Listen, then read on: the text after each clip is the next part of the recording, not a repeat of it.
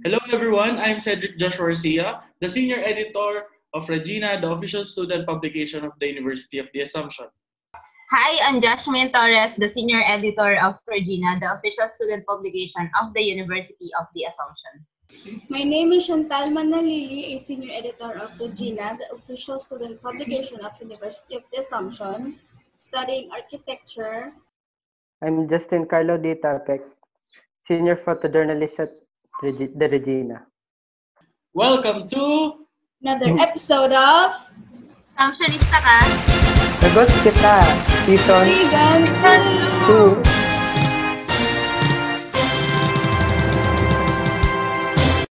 So, kumusta naman yung prelim period niyo? Parang ano, kasi sa may mga art fair, meron kaming parang, I mean, feel ko sa inyo din meron, yung Hell Week. Sa amin, yung Hell Week namin, usually midterms or finals. Yung prelims medyo hindi heavy. Pero nung prelims na yung online, masakit sa masakit sa ulo. I mean, sobrang nakaka-drain, sobrang nakaka-exhaust kasi syempre meron kaming major plates and that takes like three weeks or two weeks stops to finish. And then in between nung two weeks and three weeks na yun, syempre may modules pa rin na na inaan na inaano ginagawa evaluation kada week na yun. So, parang nagkakaroon ng nagkakaroon kami ng tawag dito, parang dilemma kung ano yung uunahin namin. Kasi, syempre, dapat namin unahin yung major, no? Pero, syempre, para hindi magkapatong-patong yung minor activities, nalilihis yung attention namin towards sa minor activities hanggang sa maiwan yung major na major activities namin. Tapos, magka-cramp kami ng sobra, like two days or three days, five days before ng deadline. So, sobrang hirap. Kasi, I mean, ako ah, kakata- kakapasa ko lang kahapon ng prelims and like, dinire-diretso ko yung halos one week nang walang tulog as in. Sobrang nakaka-drain. Ang hirap mag-adjust. Lalo na when it comes to time management. Sabi nga ni, ano, sabi nga ni Chantal, um, kung mas stressful yung prelims namin nung actual, mas stressful ngayong online. Dahil hindi lang sumabay yung mga prelim exam, may mga major plates din. And at the same time, may mga modules pa din na parang fina-finalize. So, patong-patong talaga yung mga works ngayong online class.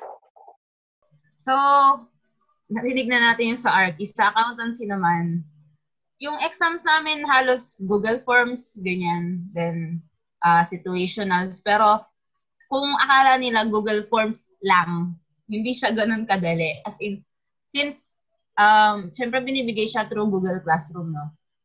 Uh, may time siya na dapat, doon mo lang siya sasagutan. So, may deadline. If hanggang 12 p.m. lang, 12 p.m. lang siya dapat masubmit. Unlike sa physical classes talaga na pwede ma-extend ng ilang minutes, ganito, ganyan. Pero sa online class, kailangan, tapos ka man or hindi, masubmit mo siya. Then may mga exams din na hindi mo siya masasubmit hanggat hindi mo siya al- hindi mo alam yung sagot or hanggat hindi kompleto yung mga sagot mo. So no choice ka kundi if, lalo na if solving and random words na lang random numbers lang ilalagay mo. And parang yun nga mas nakakapagod siya. Kasi ang dami mong kailangang habulin time yung syempre online class yan, di ba? Kumbaga, mas okay pa rin if nakikita mo talaga siya sa paper, mas nakakapag-isip ka ng maayos yun. Kasi ang daming distractions kapag online class. para sa sa amin naman mga BA, uh, personally hindi siya ganun ka bigat like sa ibang course kasi kami more on essays, quizzes, assignments na research, more on ganun kami, more on critical thinking, mga objective type, kunyari situational situation analysis, um, pag ganto, ganto, ano yung ganto, paano to ganto, ganon. Um, unlike sa inyo, more on actual work, kami more on ano lang, research, research, ganon. And as a BA student din, um, luckily, yung mga professors namin, napakabait. Shout out, Miss Crisanta Rodriguez, Environmental Marketing, ROC. Um, we love you. um, very thoughtful nila kasi hindi kami ganun binobombard sa activities. Parang every week once lang sila magpa-assignment, magpa-quiz every after module lang, ganun. And minsan yung evaluation ng module, um, hindi kami ganun inaano kasi mas inaano nila yung actual performance namin sa klase. Think, nung sabi ko na grateful ako dun sa ano, sa wellness week, week. Kasi kahit paano nakatulog ako nung mga araw na yun. nakatulog ako. So, shout out sa college wellness week. Sana all, kasi kami may exam kami ng tatlo. Oo, tatlo yung exam namin nung wellness week. And thankfully ah, ah, dahil dun sa college wellness week, no, um, yung mga prof natin, nakausap din natin sila. Parang tayo nag heart to heart talk with them. No? Yung mga mental breaks. Parang hindi tayo nag-discuss although pumapasok tayo, pinag-uusapan naman natin si Lord. So guys, how do you handle your time lalo na ngayong ah, online class? Sunod-sunod ba yung notification sa Google Classroom and email nyo? Ako muna. I mean, dati, nung ano ah, nung face-to-face, hindi ako masyadong, ano, sa, parang in- into sa, ano, sa time management. Pero ngayong online classes, nasubukan yung ano ko, yung pasensya ko. Kasi, ngayon, at tinatry ko na matulog ng maaga, ay, oo, matulog na maaga, tapos gumising siguro around 5 a.m. or 4.30, ganun. Para gawin yung mga school works. Para sa ano nun, after ng class, doon ako magawa ng. So, ganun yung naging routine ko. So, yun. Um, medyo nakakapag-cook naman ako so far. Uh, I think, ganun yung ginagawa kong parang time management. Actually, to compare sa ano sa actual versus sa online class, um, ang daming differences, di ba? Ang da- more works and um, more modules, ganun. Pero somehow kumonti yung plate. Pero parang ganun din dahil sa module. Pero ano, um, Pero mas siguro nung una yung parang nagsa-start pa lang tayo nung mga August. Medyo parang nangangapa pa um ang hirap it i-manage yung time natin, yung mga works. Pero ngayon, slowly adjusting, parang ganun. Personally sa akin, um, medyo na ma-manage ko naman yung time ko. Pero parang ano, nabigla din nakakabigla din talaga. Nakakabigla yung mga ano yung parang modules na binibigay nila. Dahil sunod-sunod ganun. Ayun na. Paano mo na-handle yun, Taps? Susunod-sunod.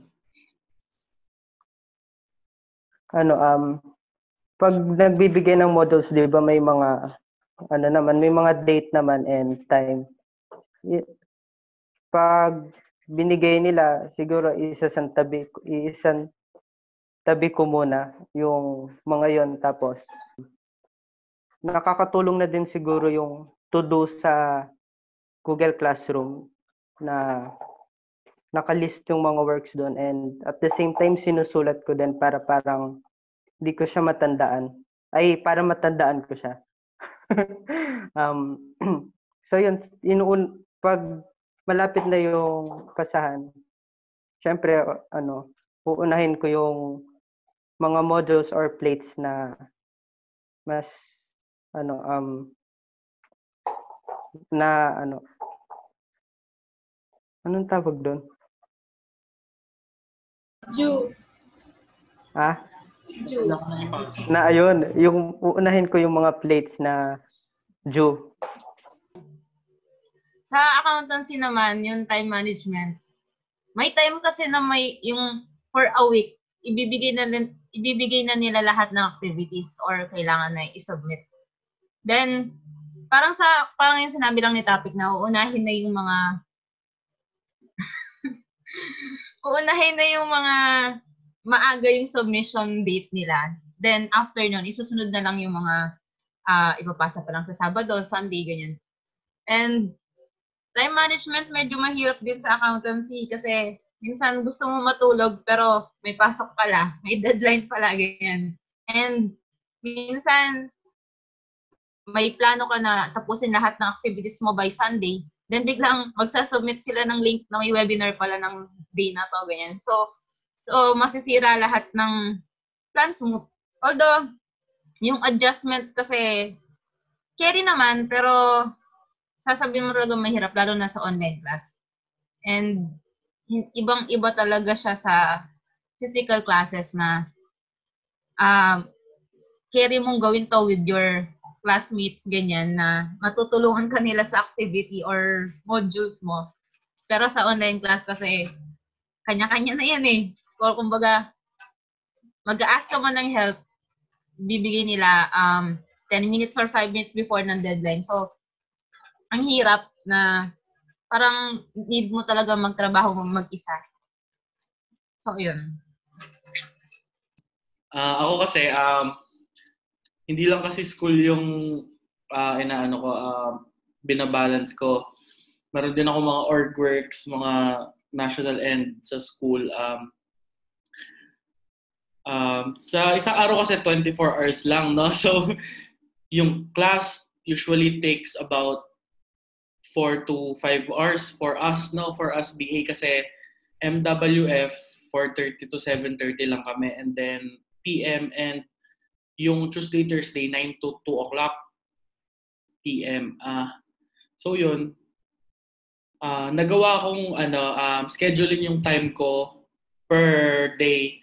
Kunyari, the whole day, umaga, doon ko, pag MWF, umaga, doon ko gagawin yung mga assignments or works. Ah, and then kapag gabi, kapag gabi nun, pwede na akong matulog or ano, or mag-review for tomorrow's exam or ganon. And then for Tuesday and Thursday, since umaga ako, doon ako sa gabi gumagawa. Pero usually, ginagawa ko pag... Pero kasi sa totoo lang nung una, ah, mahilig ako sa rush eh. Yung 11.59 yung submission, gagawin ko 11 o'clock.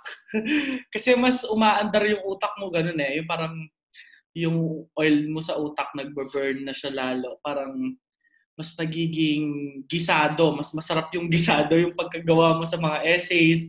'Di ba ganon yung burning the midnight oil, guys. Um, yon yung dati kong ginagawa noong mga first month ng online class. Pero ngayon, I say, hindi na siya nag-work for me kasi I need to plan out everything from right from the start na paggising ko hanggang bago mag matulog, dapat may ganto, may time for ganto, may time for ganto, may time for ganto. Yung online class, it's a big adjustment for everyone. Um, ano yun naman yung mga tips na mabibigay nyo regarding sa online class? Ay, time management. Hmm. I think ako yung magbibigay ko is refer always to your Google Calendars. Kasi, like, di ba yung mga modules nyo, I mean, ano na yan, parang normal na, parang tuloy-tuloy, uh, per week, per, per week siguro, mga dalawa, tatlo, ganun. And I think it will help kung meron kang katulong para mag-remind sa'yo na, uy, meron kang gantong ipapasa ngayong day na to. Uy, meron kang gantong ipapasa dun sa day na yon. So, I think it that that could help a lot kasi lalo na ngayon napapraning ka na kapag ano kapag masyado ng madaming modules. So, ah nire-remind ka ng Google Calendar like uh, like a day prior to your ano to your deadline. So, yeah, I think Google Calendar is my tip. Sa akin naman, yung sa Google Classroom, siguro yung tip ko lang doon is always check your Google Classroom, lalo na sa mga work to do. Kasi minsan di natin alam na may need pala i-submit this day or the next day. Tapos mapapansin mo, um, minutes na lang pala deadline na. So, always check your Google Classroom. I-double check nyo para hindi kayo hindi nyo maligtaan yung mga activities nyo. And if ano, if paranoid kayo na na-check ko na ba to or hindi pa, i-check nyo pa rin.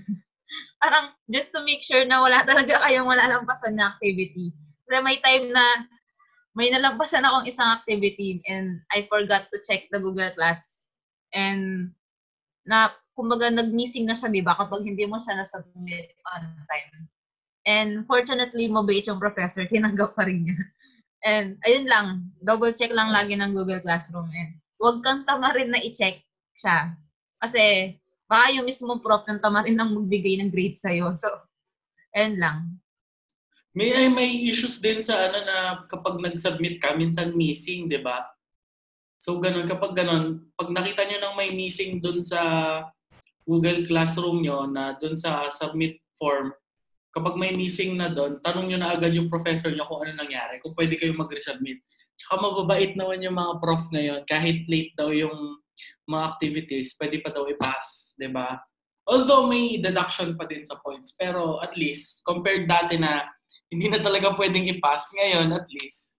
Siguro another tip is um, um, ugaliin o kaya um, try nyong magsulat ng mga list ng mga gagawin nyo. Ah, after siguro sabihin ng prof nyo um, or after ng every um, Google Meet nyo na classroom, try nyong mag-take ng notes para hindi makalimutan. Di ba sabi nga ni Shin, um, minsan iba yung time natin na napupunta. Iba din yung minsan walang ano walang notification so importante din yung to-do list. To sum it all up, um, we should be responsible students uh, kasi hindi yung professors natin yung maghahabol sa atin eh kapag may kulang tayo na activity ganun. May missed activities, may missed quizzes. Although, oo, kasi nangyayari to na yung mga prof tinatanong pa din tayo, uy, sino hindi nakapag-quiz? Ganyan, mag-quiz ka muna ulit. Lalo na nung nagbigay na, nagpagbibigay na ng prelim grade, may mga professors na hinahabol yung mga students. Um, guys, it's our job to do that, hindi yung mga prof. Kasi tayo yung gumagawa sa grades natin. Sila yung nagsosolve and sila yung nagtuturo. You should really manage your time. Kasi guys, lalo naman ngayon online class eh, nasa comfort of your home ka naman eh. Um, yun nga, yung points na you should always check your uh, schedule through the Google Calendar kasi mag appear doon yung mga uh, due date. And second is you should always check your Google Classroom every minute, every hour, every second of every day kung pwede. kasi sometimes um, Google Classroom and the Google platform itself is bugging kasi syempre the influx of uh, information na and number of students hindi naman perfect perfect nga and last is yung you should always take notes um, hindi lang sa klase hindi lang yung mga sinasabi ng prof kundi yung mga schedules nyo deadline nyo and within the 24 hours ng araw kailangan naka-schedule na kayo kung anong gagawin nyo every hour kasi um, unlike physical classes na nandyan yung mga klase nyo, kasama nyo, sabay-sabay nyong gagawin. Sabi nga ni Shin, ngayong online class, ikaw lang mag-isa. Although nandyan yung family mo, syempre hindi naman nila kayo matutulungan masyado kasi may ginagawa din sila related to work. May kanya-kanya din tayong buhay, no guys? Catch us every Monday at 7 p.m. for another episode of Assumptionista Ka, Sagot Kita. For episode suggestions and inquiries, you can message us through our official Facebook page, Regina UA.